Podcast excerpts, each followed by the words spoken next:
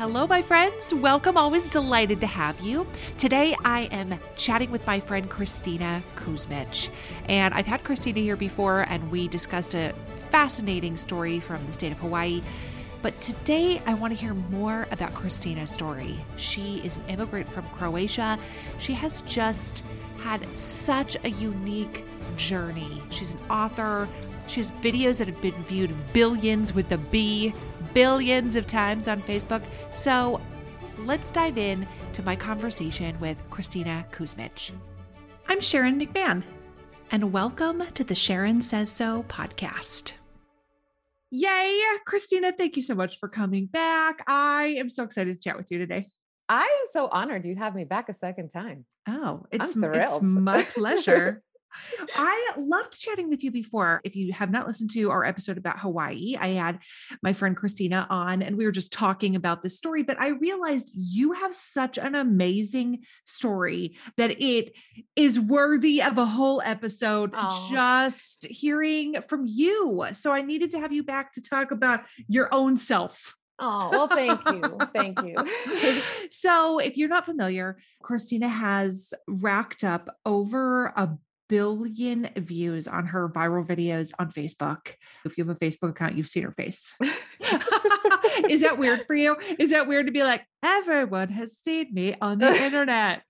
You know what? The great thing is, I, often I am in my pajamas looking like a hot mess on the internet. So at least I don't have to worry about, like, if I go in public, do I have to dress up? No, people wouldn't recognize me if I was like in a gown, you know? That's right. That's right. You've set the bar where you can keep it Always yes. set the bar very low for yourself on the internet. None of those perfect pictures. And then you'll feel free to live your life. That's a good point. Excellent point. If you are always wearing Gucci, yes, you, there's nowhere to go but down. Yeah. Start really low, really di- right. just your worst self. Post that. then people can be pleasantly surprised. I do that with my house too. I'll post like the sink full of dishes and the messiness. So if somebody comes over, they would almost be disappointed if it wasn't a mess. Like I'm doing them a favor by keeping it a mess. That's right. This is my community service. Yes. That's yes, you're right. welcome, yes. everyone. I want to go back to young Kristina. I referred I refer to my childhood self sometimes as fifth grade Sharon. You know, like what was fifth grade Sharon doing? Yeah. She was being annoyed by Jason in her class who got away with everything and she got away with nothing. It's always uh, Jason. Why is it always a Jason? It is. It's at least from my generation, it was always a Jason. Mm. Always. Jason's not as popular today, but it certainly was when I was growing yes. up. And it was always a Jason, and the Jason was always, you know, like he was cute and popular and whatever. And the mm-hmm. teacher let him get away with everything. No. Yep. yeah. All right. So take us back to your childhood because you are an immigrant to the United mm-hmm. States. And I would love to hear more about what it was like growing up for you and what eventually led to you coming to the United States and what that was like for you. Sure. So I grew up in Croatia. That's where I was born and raised. And it was actually part of Yugoslavia at that mm-hmm. time when I was born. And it was a communist country. And we did the whole standing in long lines in the morning to get bread. But all of that just felt normal because whatever you know as a kid is normal to you. And then when I was 12 years old, uh, war started there. And that was the war that actually eventually led to Croatia being an independent um, country. But I just remember sitting uh, one evening watching a New Kids on the Block video with my sister on TV. And it was like, Croatia had like two stations at the time, and it was like one, you know, half hour block in the evening where they would play music videos. So we never missed it. And while we're sitting there, all of a sudden we hear the loudest noise I've ever heard. I had no idea what it was. And then I hear my parents running down the stairs carrying my little sister, get down on the ground, get down on the ground, get down on the ground and we all ended up face down on the carpet in our living room and my dad was like okay life's about to change a war starting mm. there were rumors of that before but i was too young to really get it mm. and so that completely sort of grew me up i guess a little bit where now i was suddenly worried about like which neighbor's basement we were going to run to because we didn't have a finished basement instead of what am i going to wear to school tomorrow mm-hmm. and then um, when i was 14 my dad got a job in the us just a temporary job and as a professor. And we moved. So my freshman year of high school, I moved to a completely different country. We had visited as kids before, but still completely different country, different culture, different language. I have survivor guilt because my friends are still dealing with the war and my friends in America are like, "Oh, should we go to the mall Friday or should mm. we just sit mm. around and watch a movie?" You know. Mm-hmm. So it was very confusing for 14 year old me. I should have been in a lot of therapy, Sharon, and I wasn't. I should have been in a ton of like daily mm. therapy. Mm. But that was pretty much my childhood. And then just getting, mm. you know, and then at 21, I became a citizen. Mm. We were mm. here on a green card, and then we went through that whole process. And when the war ended, my family moved back. I happened to be headed to college. So I'm the only one here. Oh, you are? Yeah, my parents are back. Uh, my younger sister actually ended up marrying an American, but he moved back to Croatia with her, and they have five kids. So, wow. yeah. Normally, being a little extra can be a bit much, but when it comes to healthcare, it pays to be extra and United Healthcare makes it easy with Health Protector Guard fixed indemnity insurance plans. Underwritten by Golden Rule Insurance Company, they supplement your primary plan, helping you manage out of pocket costs without the usual requirements and restrictions like deductibles and enrollment periods. So when it comes to covering your medical bills, you can feel good about being a little extra. Visit uh1.com to find the Health Protector Guard plan for you. Hey, it's Paige DeSorbo from Giggly Squad. High quality fashion without the price tag. Say hello to Quince. I'm snagging high-end essentials like cozy cashmere sweaters, sleek leather jackets, fine jewelry, and so much more. With Quince being 50 to 80% less than similar brands. And they partner with factories that prioritize safe, ethical, and responsible manufacturing. I love that. Luxury quality within reach. Go to quince.com slash style to get free shipping and 365 day returns on your next order. Quince.com slash style. This is Paige, the co-host of Giggly Squad, and I want to tell you about a company that I've been loving, Olive and June. Olive and June gives you everything that you need for a salon quality manicure in one box. And if you break it down, it really comes out to $2 a manicure, which is absolutely insane. It's also so easy to get salon worthy nails at home with Olive and June. The difference between how your nails used to look when you did them yourself and now with the Mani system is a complete game changer. The best thing about Olive and June too is it's a quick dry. Dries in about one minute, lasts for five days, and full coverage in up to one to two coats. Visit oliveandjune.com slash perfectmani20 for 20% off your first system. That's oliveandjune.com slash perfectmani20 for 20% off your first system system.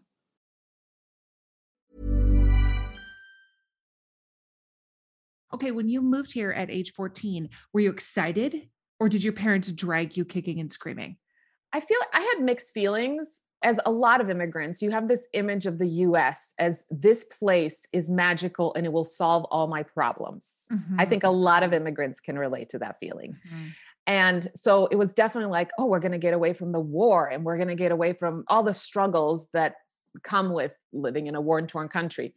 But then there's also that it's hard because it's completely unfamiliar. I did not fit in. You know, in Croatia, we would wear the same outfit sometimes five days in a row. I showed up mm. second day same outfit in school and I was bullied and made fun of and mm. I had mm. an accent. I studied theater so that's how I lost my most of my accent but I had a thick accent and I couldn't relate to the jokes. I, I used the wrong words and so it didn't end up being this magical place that solved all my problems. Mm. It just made me feel really insecure. It took mm. me a while mm. to gain confidence. But then again on the other hand it's not like it was all disappointment. I mean, there's so many things about America that I couldn't even picture you know, in Croatia. So there were a lot of great opportunities. The fact that I could get a job at 16, that wasn't an option there. And I could start making my own money, you know, mm. and just the way the schools were set up and there was so much more creativity in the classes. There was just a lot of good stuff too. It just took me a while to appreciate it because mm-hmm. I was just struggling with, oh my gosh, I don't fit in. and mm-hmm. and I mm-hmm. have real survival guilt that I'm here. Mm. Yeah. yeah. I mean, that's a 14 is a I don't know anybody who's like 14 was my best age. no. You know what I mean? Yeah. Like it's a bad no. age to begin with for many people. Yeah. And then add in all of those things of like, I don't fit in. I don't speak English the way they speak English. Yeah. I would imagine you spoke some English, but it it's yeah. there's so there's so many idioms and so oh, many God. slang phrases that you wouldn't know until you're here. Yeah. Yeah. Mm. It was mm. awkward. I was uh, that was the definition of Kristina. Kristina was awkward. oh, yeah. Oh. How long did it take for you to feel like, okay, I'm starting to I'm starting to fit in here? So I, I joined the I joined theater and it honestly saved me. because I got to be weird there and weird was accepted in theater. Yeah. And then as I did theater, I wanted roles that weren't just like the one we can give to the girl with a thick accent. So I started mm. working with tapes to lose my accent, you know, speech tapes. But just being on stage, I was very comfortable. I mean, I guess that's why I do videos now. I was very comfortable performing, entertaining, speaking publicly. Even even with the accent, I was comfortable on stage. And so I started to gain my confidence and um, I mean, by the time I was in college, I felt that I was going to stay in America forever. So I guess the change mm. happened pretty fast. My mm-hmm. whole family moved back and I still stayed even without mm-hmm. that support. So Mm. I would love to hear more about how you got started making videos on Facebook. Take us on that journey of how you went from teenage immigrant yeah. to everyone on Facebook literally has watched my videos. So it's, I'm going to try and give you the short version of the story because it's very long, but I end up married right out of college. I have two kids and I needed to leave eventually. And I left the marriage and I left after five years of marriage. And I end up completely broke. I didn't even ask for child support. I just wanted to leave and have no drama and I ended up sharing a small bedroom with my kids. I couldn't even afford a bed. I slept on the floor, had a roommate in the other room, and I had to go on food stamps. And I was worried I was going to get kicked out because my rent was late every day. And I mean, every month. I just sunk into depression. I hated myself. I felt like I was mm-hmm. worthless. I felt like my kids deserve better. And anyway, through all this, I end up deciding is there one thing I'm still good at because I got to get out of this funk. Like I'm, I had suicidal thoughts. It was just really dark place. And the only way to get out of that funk, I thought, let's focus on something I actually feel like I'm good at, even mm-hmm. when I feel worthless. And the only thing I come up with is I can cook. Mm-hmm. So, kind of impulsively, started hosting these Wednesday night dinners. I'd go to the 99 cent store, I would buy cans of things. I knew how to spice it up. So, I would just spend a few bucks and make these dinners, told my friends to invite anybody who needed a meal. And basically, cooking for strangers, I felt like saved my life because mm-hmm. it made me feel like even when I feel like I have nothing, Mm-hmm. I have mm-hmm. something to offer. Yes. Not. Yes. And then eventually I meet my current husband, we get married, and he's like, What do you want to do? You've been in survival mode. You haven't even focused on anything you're passionate about. What do you want to do? So I said, I'm going to make these little cooking videos just for fun. Mm-hmm. And that leads to basically, long story short, me getting discovered by Oprah, entering this competition she had for Search for the Next TV Star and winning. And mm-hmm. she gave me mm-hmm. a season of a cooking show on her network, which was nuts. So I'm doing this show, and Oprah, when I won the show, like grabbed me by the shoulders, and I tried not to pee myself because Oprah's touching me. Mm-hmm. And she said, I love how authentic you are. I love that you show the real stuff. You're not trying to be perfect. I love that. Keep that. Well, she goes off to film a movie, and I'm stuck with TV producers who put me in a fancy, fancy kitchen and nice clothes and made me the perfect mom in the perfect kitchen. And I was like, uh, mm-hmm. excuse me, could we actually do an episode where my kid's throwing a tantrum while I'm trying to make dinner and the side dish burns and I'm still in my pajamas because that's what moms want to see. Mm-hmm. And they were like, no, no, no, we don't do that. It's got to be perfect. And that experience has actually led to this. I felt like such a fraud doing that show.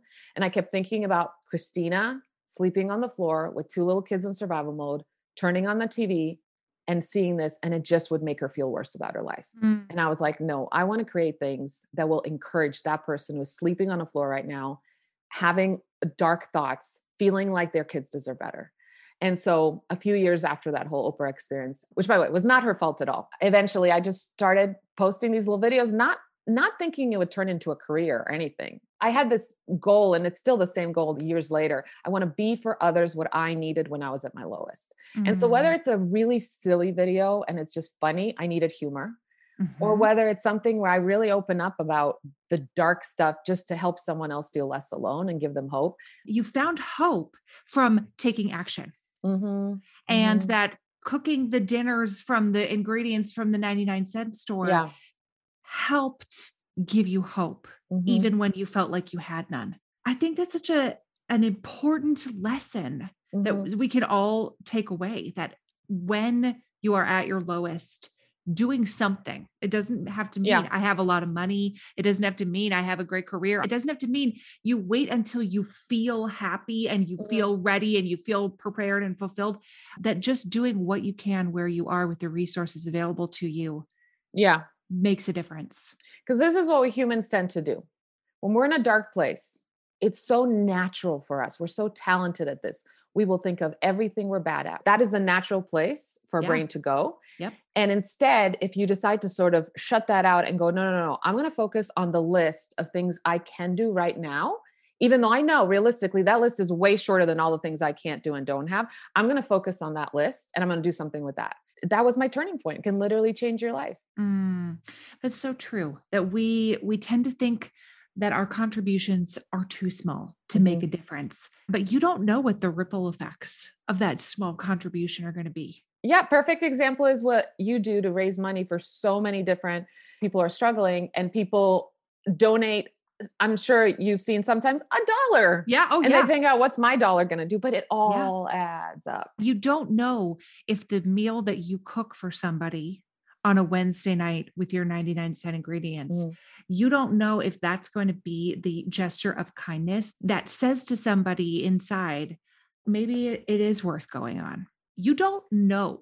And to presume that you do know, that would be arrogance, right? Yeah. Because you don't know the profound effects you could be having on somebody else that is unspoken, unseen, mm-hmm. and also what you're doing for yourself. Even when we're on a budget, we still deserve nice things. Quince is a place to scoop up stunning high end goods for 50 to 80% less than similar brands. They have buttery soft cashmere sweaters starting at $50 luxurious Italian leather bags, and so much more. Plus, Quince only works with factories that use safe, ethical, and responsible manufacturing. Get the high-end goods you'll love without the high price tag with Quince. Go to quince.com/style for free shipping and 365-day returns. We've all had those embarrassing moments where maybe you've taken your shoes off and you realize like, "Oh no. Oh no, that is not a good smell. Fortunately, Lume Whole Body Deodorant is making it so none of us ever have to worry about that again. Unlike certain other products, Lume is powered by mandelic acid to control odor in a new way. It delivers outrageous 72 hour odor control everywhere one might like to use it. In fact, it was patients' concerns about odor that originally inspired the OBGYN who invented Lume. Fast forward six years, and her game changing whole body deodorant now has over 300,000 five star reviews. And it works without using heavy perfumes that mask odor, which I really appreciate. Lume's starter pack is perfect for new customers. It comes with a solid stick deodorant, cream tube deodorant, which is my favorite, and two free products of your choice, like deodorant wipes or a mini body wash. It also has free shipping. And as a special offer for listeners, new customers get 15% off all Lume products with our exclusive code. And if you combine the 15% off with the already discounted starter pack, that's like 40% off their starter pack. So use code Sharon at lumedeodorant.com. That's L U M E D E O D O R A N T Mother's Day is almost here, and I want to take just a quick second to appreciate not only my mom, all the moms out there, but anyone who has taken on the role of caregiver. You do everything for someone else, and now it's time to do something for yourself, and that includes starting with your skin. And I've been using our sponsor OneSkin's products for a while now, and I have to tell you, I am really enjoying them. They are very easy to incorporate into my skincare routine. I am really liking the eye cream. And the secret is OneSkin's proprietary OS1 peptide. It is the first ingredient proven to switch off the aging cells that cause lines, wrinkles, and thinning skin, and they have several studies to back it up. OneSkin is the world's first skin longevity company. By focusing on the cellular aspects of aging, OneSkin keeps your skin looking and acting younger for longer. Get started today with 15% off using code Sharon at oneskin.co. That's 15% off oneskin.co with code Sharon. And after your purchase, they'll ask where you heard about them. Please support this show and tell them we sent you. All right. So you decide to start making some small videos on Facebook of just the videos you wish that somebody mm-hmm. would have mm-hmm. made for you. What was the turning point where you were like, people are actually watching these. so I made a video, it was a sarcastic video, and it was called Four Reasons Women Should Never Breastfeed in Public. So the whole point was making the arguments of how ridiculous it is to tell a woman she should not breastfeed in public. Mm-hmm. And it was very comedic and whatever. And so I post it. It doesn't get a ton of views. Nobody even knows who I am. And then suddenly I wake up to just my phone blowing up. Ashton Kutcher shared my video.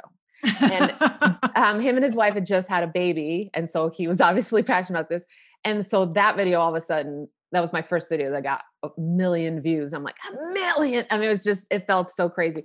And then I did another video where I talked about how my job is not to be my kid's best friend. Mm-hmm. And if they don't like me 100% of the time, that probably means I'm doing a good job because mm-hmm, sometimes mm-hmm. I'm going to have to say no to them. And all of a sudden, People Magazine is calling. It was just, these random videos were just hitting the right people um, and resonating. And mm-hmm. then eventually that led to I'm on a national tour with my Hope and Humor show, and I got a book deal. The book is already out, and now I'm working on a second book. So it just sort of very organically came to this thing that I wasn't expecting. Mm-hmm, mm-hmm. But I love that too because my goal was never how many views am I going to get, and how. And I feel like mm-hmm. because that wasn't the goal, the purpose stayed the same. You know what I mean? And that's why the purpose is still the same. So in the introduction of my book, I actually write how for me, going through life without humor is like eating soup with a fork.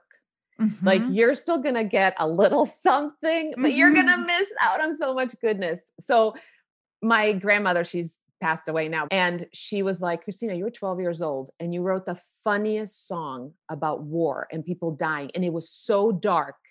And I just think back and I go, even at 12 years old, going through something so scary, for me, using humor was like medicine. Mm-hmm, it was mm-hmm, my therapy. Mm-hmm. It was if I can find the funny, even in the tough stuff, it just felt like I could breathe for a second. I think people underestimate the importance of humor in the human yeah. experience. Uh, when something is serious, as war is, mm-hmm. uh, or when somebody is, you know, struggling with something heavy, we have a tendency to want to indicate how much we care by being completely serious all of the time. Mm-hmm. And I understand that natural inclination that you don't want to walk into somebody's you know, who's lying on their deathbed and be like, you look like crap. Yeah. You know what I mean? Like that's that's not the right answer.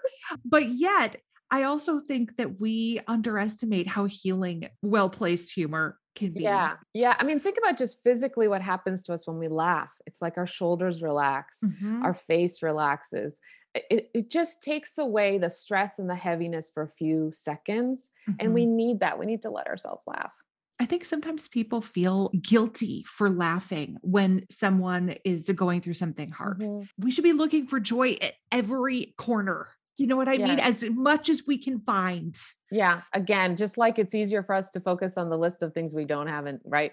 It's easier for us to focus on everything that is wrong in the world and that is dark. And it almost mm-hmm. takes more effort for us as humans to look for the joy, to look for the good, to look for the funny. So make that effort and don't feel bad about making it because you're mm-hmm. bringing some light into your life. There's enough darkness in everybody's life. Everybody's got mm-hmm. dark stuff. Like choose to invite some light in. That's so well said. Like we all have plenty of hard things yeah. that we can be serious about. Yes. Yeah. yeah. There's, There's no lack shortage. no.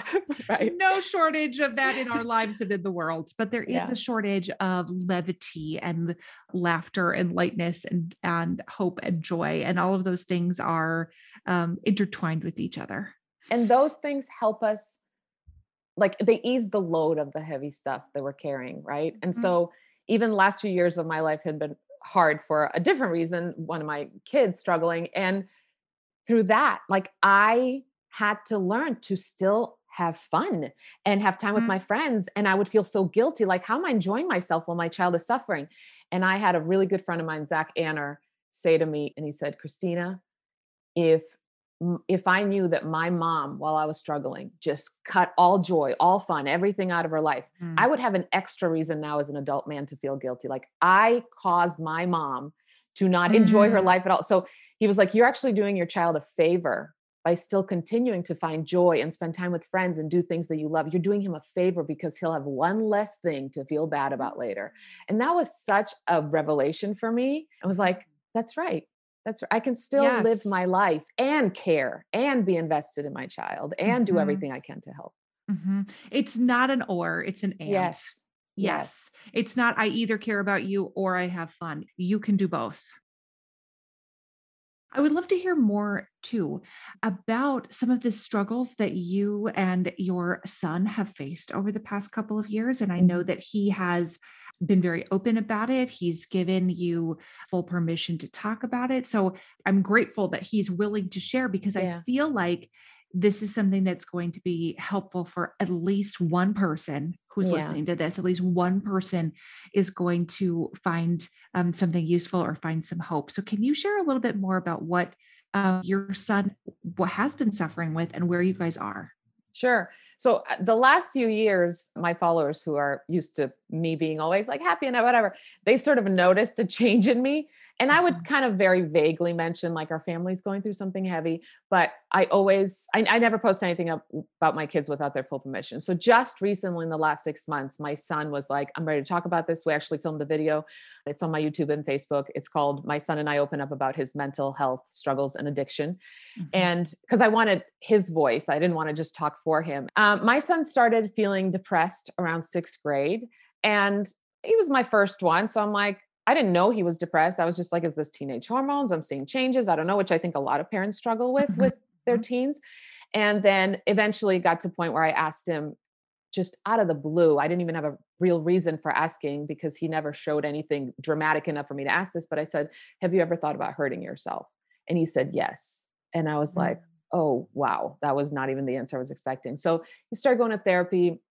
Eventually, we got him on some medication. He started seeing a psychiatrist, all that. But none of it was helping enough. He had so many suicidal thoughts. He was struggling so bad. And eventually, that led to him self medicating Mm. and he started stealing and doing everything he could to just get drugs. He stole pills from family members, anything just to numb the Mhm. amount of pain he was in. And the way he described it once to me that helped me understand it, he said, Mom, if the only thing keeping you from killing yourself was being high, would you do drugs?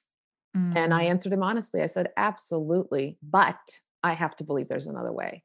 So, anyway, all of that led to me having to call the police eventually, him being put on a psychiatric hold, ending up in a psychiatric hospital for 10 days, and then a six week residential treatment program. It was just the last four years have been really heavy. And so I'm now actually just yesterday, I could cry, but we celebrated two years of sobriety for him.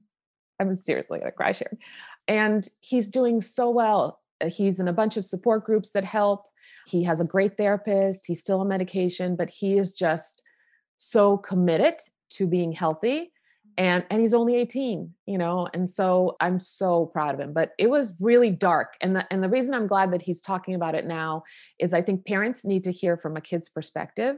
I think kids need to hear from a kid because they're tired of just hearing from adults and just to give people hope because if you have a kid who's struggling and they are screaming in your face and they are breaking every rule and they are stealing and they're getting in trouble at school and they are i mean all of it i just want to tell people there's hope Hi, friends, it's Sharon. If you enjoyed a recent episode with author and public theologian Esau McCaulley, then I have the perfect podcast recommendation for you No Small Endeavor. Produced by Great Feeling Studios and PRX, No Small Endeavor is an acclaimed podcast series that explores what it means to live a good life. Each episode, host and award winning theologian Lee C. Camp brings you thoughtful conversations with artists, philosophers, politicians, and theologians like Hollywood legend Rob Reiner and civil rights hero Reverend James Lawson about what it means to find true happiness and flourish in our everyday life. So don't miss out. Follow No Small Endeavor on Apple Podcasts, Spotify, or wherever you're listening now. And tell them I sent you. Cool fact a crocodile can't stick out its tongue. Also, you can get health insurance for a month or just under a year in some states. United Healthcare short term insurance plans, underwritten by Golden Rule Insurance Company, offer flexible, budget friendly coverage for you. Learn more at uh1.com. Planning for your next trip? Elevate your travel style with Quince. Quince has all the jet setting essentials you'll want for your next getaway, like European linen, premium luggage options, buttery soft Italian leather bags, and so much more. And is all priced at 50 to 80% less than similar brands. Plus, Quince only works with factories that use safe and ethical manufacturing practices. Pack your bags with high-quality essentials you'll be wearing for vacations to come with Quince. Go to quince.com/pack for free shipping and 365-day returns. So what happened if you don't mind sharing when he, you know, confided in you that he was using drugs? Well, first of all, did he tell you or did you find out? I found out. way. You found out Yeah, I way. found out. He would have been too scared to tell me at the time. So I found out, and again, he is my first child. And I'm not sure is this teenage partying, experimenting, he had a beer, or is this something else? And what I realized is my kid was not going to parties. My kid was mm. self medicating alone in his room. And that is a huge sign parents need to watch out for. Not that I'm condoning partying, hmm. but if your child is literally not even wanting to hang out with friends, not wanting to do any of the things he, he didn't want to do the sports he liked, didn't want to do the hot, he didn't want to do anything, hmm. that is a clear sign of depression. So he would lock himself in his room or bathroom. Eventually, we actually took the doors down and he would take a bunch of pills that he stole or bought at school that he didn't even know what was in them or he would get high or he you know off of other things or he would drink an entire bottle of wine all by himself he would pour sugar in it just to help it go down quicker because it was Mm. easier for him to drink it if it was sweet i mean all of that and every morning he would go to school and i would search his room and i would find something and i would take it away knowing if i take this away once he realizes it's going to be an explosion he would come back from school. I would brace myself. I would try to make sure my younger kids weren't home because that's another thing that plays into this with family dynamics. You got younger kids you got to protect. And he would get in my face and it would get ugly and it would get awful. And I would call the therapist. All that stuff eventually led to me having to call the police on him. But it mm-hmm. was just, it felt like nothing was helping and that's the hardest thing and also just having to deal with insurance companies and and trying to get the right help i mean mm-hmm. he's been through seven different psychiatrists and finding the right psychiatrist who's not just going to throw a bunch of meds at your kid without even like really taking the time is also hard because mm-hmm. sometimes kids are i think overprescribed stuff so anyway it's it's very heavy and it's very messy and mm-hmm. i just feel for any family that's going through it mm-hmm. and by the way i've never like i didn't have siblings who went through this i never went through this i don't have parents who are alcoholics or had serious mental health struggles so this was all new to me i went through my Yeah. depression as a single mom but that was more circumstantial and i Mhm. never self-medicated during that time so Mhm. i was like learning along with him and making a lot of mistakes Mhm. This is something that you don't realize until you become a parent that there is almost no pain like watching your children hurt. Mm. That that is incredibly painful as a parent to watch your child. It, I mean, it can be as simple as like my friend told me I can't come over for the birthday party. Like Yeah. that, like that. You don't know until you have kids, like how much that hurts Yeah. you. Like Yeah. you just want to fix it. And you Yeah. want to call up that mean parent or the mean kid and be like, how dare you? yeah You know what I mean? You just want to fix it for them. It's tremendously painful to watch your children hurt. And it's also has to be incredibly scary. Yeah, and I I mean, I remember so often feeling and I know I've heard parents who have kids who for example have cancer or something say the same mm-hmm. thing where I felt like I, I wish I could take it. I, I'm- I wish I could just take it from him because I saw, you know, he was acting in a way where the anybody from the outside would say that is a very bad kid. He's a spoiled Mhm. brat. He wasn't raised well, or he just is rebelling against his. He's, that's a bad kid, and we Mhm. label these kids as bad instead of seeing them as hurting. Right? I knew he was hurting, and I just wanted to take the pain away. Which, by the way, brings me to one of the most important things that I learned, and I wish I'd learned it sooner, is to pay attention when your kid's behavior requires a consequence and when it requires help. Because so often our kids will start doing drugs they'll start acting differently they'll start rebelling and we immediately go well these are all the punishment. I'm just going to give you a list of consequences. Great. But if we're not dealing with the root of the problem that's just going to send your kid even more to now i hate myself even more and i'm more depressed. So he went to support groups and then we went as a family to support groups. Mhm. and I remember a leader at a support group said to me, So I heard you took his phone away as a punishment. And I said, Listen, I know he's struggling, but there still have to be consequences. And she said, Absolutely, there have to be consequences. But you just took away the one thing he has. If he is suicidal at 3 a.m. and he doesn't want to call his mom because he hates his mom right now because she takes his drugs away, he needs to be able to call. And I never thought of that. I thought I was being a good mom because he just lost his privilege. He can't have his phone. Mm-hmm. And then the counselor that was talking to me shared with me how many phone calls she's got. And my son had her cell phone number saved in his phone. How many phone calls she's got in the middle of the night of kids who were like, I'm I'm done. I'm done. I'm just letting you know I'm going to take my life. And she was able to run over there. I mean, that like those little things that we think mm-hmm. as parents we're doing the right thing, right? And we have the best of intentions, and there's just so much to navigate and learn, and it's a lot. That's such an that's such a great point that there's a difference between behavior that requires a consequence mm-hmm. and behavior that requires help. Yeah. That a, a consequence might be your kids are fighting over a toy and it d- dissolves into one kid hitting another kid yeah that that's different yeah. than what you're describing was happening with your son where he the problems had grown beyond his ability to manage them yeah and so and, he yeah because he was so depressed you know i would say it like he just wouldn't get up for school or mm-hmm. something. I'd say okay if you don't go to school then you know you can't hang out with anybody and but he didn't care. That's he didn't right. care about any i could have said every consequence in the world he didn't care. He he wanted to die at the time. He was so depressed. Mm-hmm. and so unless we're really dealing with the root of the problem and even dealing with the root of the problem is hard because again he had a therapist he had a psychiatrist he had support groups and things still weren't working and we still kept searching for more and and then as a parent realizing oh my gosh so much of this is out of my control mm-hmm. like i can't fix it Mm-hmm. I can mm-hmm. do everything I can in my power, but then at some point I have to go, he's going to have to want it. He's going to have to want to get healthy. And thankfully mm-hmm. he got to that point. But yeah, it's it's a lot. Mm. Was there a turning point for him that you can pinpoint where you're like, that is when the tide began to turn? That is when things started getting better?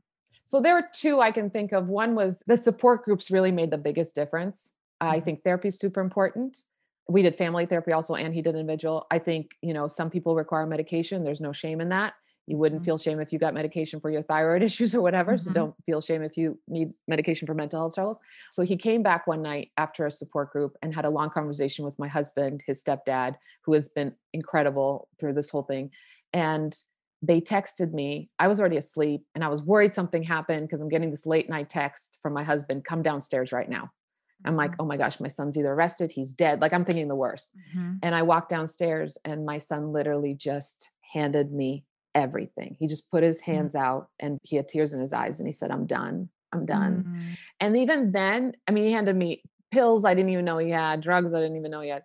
And for him, he just said that he got to a point where he realized that this thing was keeping me alive, but it's it's not even bringing me joy anymore like he's like i'm ruining every relationship i have with my friends with my family i can't live like this anymore i'm going to give sobriety a try that's how he put it i'm just going to give it a try and it was mm-hmm. really hard he wasn't excited the next day that he did it it was really mm-hmm. hard mm-hmm. um so that was one thing support groups i'm i'm a big fan and even if you're not struggling with that even if you're just maybe newly divorced or whatever find a support group google one if there's not one in your town start one it is there we need other people in order to heal mm-hmm. healing does not happen in isolation and then another turning point for him was so he had been sober for over a year and was still so depressed and really mm-hmm. struggling mm-hmm. and one night he broke down and he said mom i wish you didn't love me and i was like what he said, I wish you didn't love me because if you didn't love me, I would just do it. But mm-hmm. I don't want to do that to you. And it just, I mean, you can imagine as a mother hearing that from your mm-hmm. child. And we put him in a second residential treatment program. And it broke my heart to do this. And he didn't even want to go, but he was sort of more willing than the first time. And that was another turning point for him. He just needed that extra attention and that mm-hmm. extra all day therapy and all that stuff and he came back from that and it was during that ride when i drove I, I had to drive eight hours north to drop him off there and then when i drove him back home is when he said i think i need to use this pain for a purpose i think it's going to help me if i can share this and then just sharing and he started being asked to speak at treatment centers and he would share in his meetings all of that stuff was so healing to him, which is why I always tell people I know that you might feel a lot of shame or guilt or embarrassment about stuff you've been through or stuff you feel or stuff that's going on in your head but getting it out is so healing. It's so healing. Will there be people who will judge you? Absolutely. You can't pay attention to them. You don't pick up those suitcases. You focus on your goal, which is to just share your story, help someone else by helping yourself. Because guess what? There are people who are going to judge you if you don't share. Exactly. Right? You They're can be the most perfect or the most broken, which there is no such thing as the most perfect, and people will judge you no matter what. Tell me about the process of putting together tours and a book and all of that kind of stuff. Was that happening in the midst of while your son was going through this? Was that at a different time schedule? So it was all starting the I got a book deal and the tour deal, and that was all like when things were bad, but they didn't get to the point where he, I was calling the police and he was hospitalized. Mhm. And then all of a sudden things got real bad and I can't cancel the tour. And I mean, there was just so many conflicting emotions for me. Mhm. I actually finished my book, the manuscript, and then turned it in. And it was probably a week later that I had to call the police and he was hospitalized. And I called Mhm. my editor and I said, I need to change the last chapter. Mhm. And I hope it's not too late. And the last chapter was supposed to be super light and fun. And I just felt like, can I write this in a vague way? Because I know I'm not the only one going through this. And Mhm. so I never mentioned what was happening with my son. The last chapter of my book starts off with I broke down in public and I basically cried in a packed restaurant into a spinach dip because sometimes parenting can break us. And I just added these little things. And it was so fascinating later when the book came out.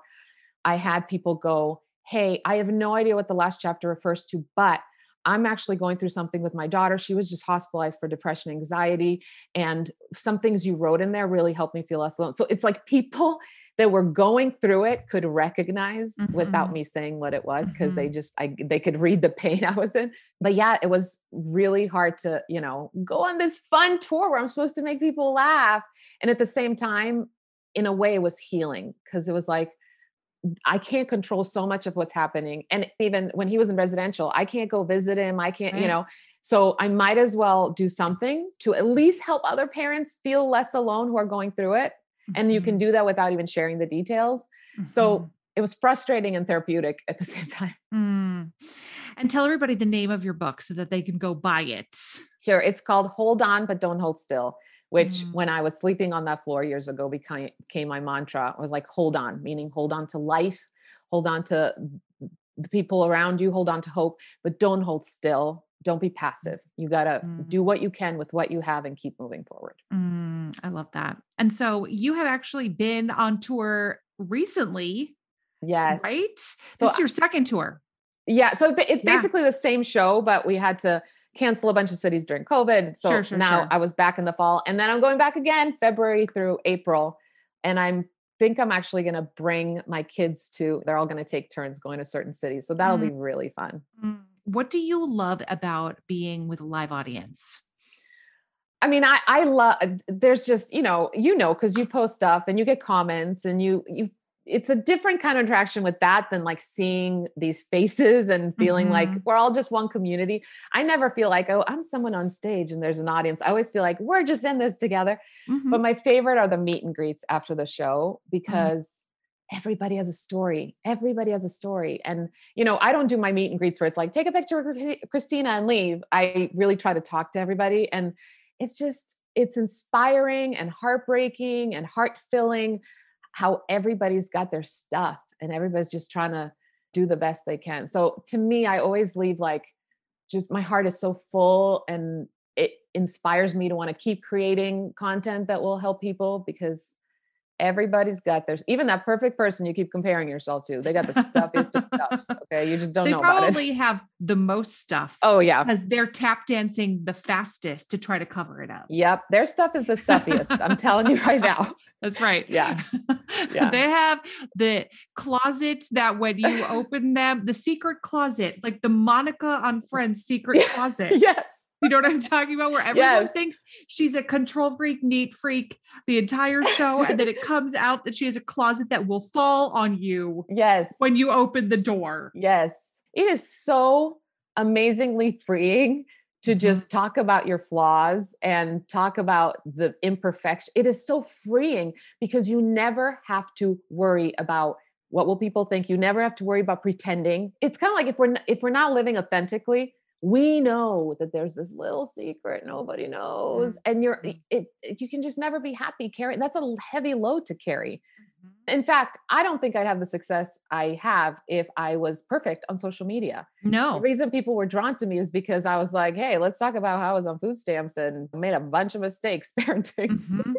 Right. Well, that's part of the beauty of social media. Of course, social media has has many flaws, but that's one of the beauties is that you're attracting people to you uh, Mm. for whom your message resonates, for people that want to be in your community, and you are repelling the wrong people away from you. Yeah. Where people are like, food stamps, that's stupid. I don't want to hear about that. Yeah. um, you know what I mean? Like those people can leave. yeah. And so that is one of the, I think, one of the beauties of social media is that you are continually refining who needs to hear this. Yeah. And you have to worry about the people who don't need to hear it. Yeah. They were never going to be your friend anyway. Yeah. And when you do post whatever you feel is authentic to you, just literally do not worry about the negativity and the judgment. And because, like we said earlier, you can post the most perfect thing or the most flawed thing, and you will get judgment no matter what. Oh, And a- a hundred I just, I literally think in my head, no, thank you, as if somebody's handing me their suitcase of all their pain they've been through with that negative comment. And I just say to myself, no, thank you. I'm not going to be your bellhop. That's not my suitcase to carry. I'm not picking it Mm. up. And then just let it go. I love that. No, thank you. no, thank you. No, thank you. I reject your request Yeah. to become entangled in an emotional dispute. exactly. I have actual things to do. Right. I know. I'm Like why this is this is always the saddest thing to me. These people who just, you know, spew negativity and judge. I'm like, my gosh, you could have spent that time playing with your kids. You could have Mm. spent that time pursuing a hobby. You could have spent that time in a bubble bath, but you chose to spend that time trashing somebody. That's how you're Mhm. choosing to spend your life. Right. It makes me want to hug you. That's sad. Yes.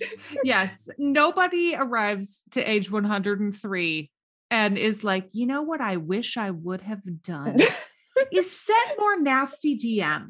yes. I wish that I would have told more people they were ugly. I wish I'd been that example more often for my kids of just being a horrible human being. Yes. Yes. I'm glad that when I die and my kids get access to my Instagram, they will read through all of my mean DMs Yes. and they'll see what kind of person they should look up Right. to.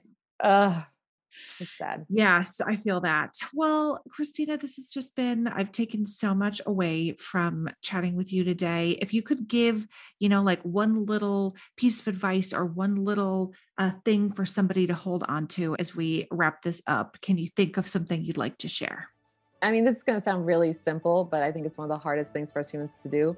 Just be so kind to yourself. I mean, it makes me emotional to say it because life is so hard and there's so much we can't control, but you Mhm. can control how you treat yourself. Mm. Thank you. This was absolutely delightful. As as always, thank you for spending this time with me and I really think people are going to have so many takeaways from this conversation. Thank you so much for having me. I appreciate it. Mm. Thank you so much for listening to the Sharon Says So podcast. I am truly grateful for you. And I'm wondering if you could do me a quick favor. Would you be willing to follow or subscribe to this podcast, or maybe leave me a rating or a review? Or if you're feeling extra generous, would you share this episode on your Instagram stories or with a friend? All of those things help podcasters out so much. I cannot wait to have another mind blown moment with you next episode. Thanks again for listening to the Sharon Says So podcast.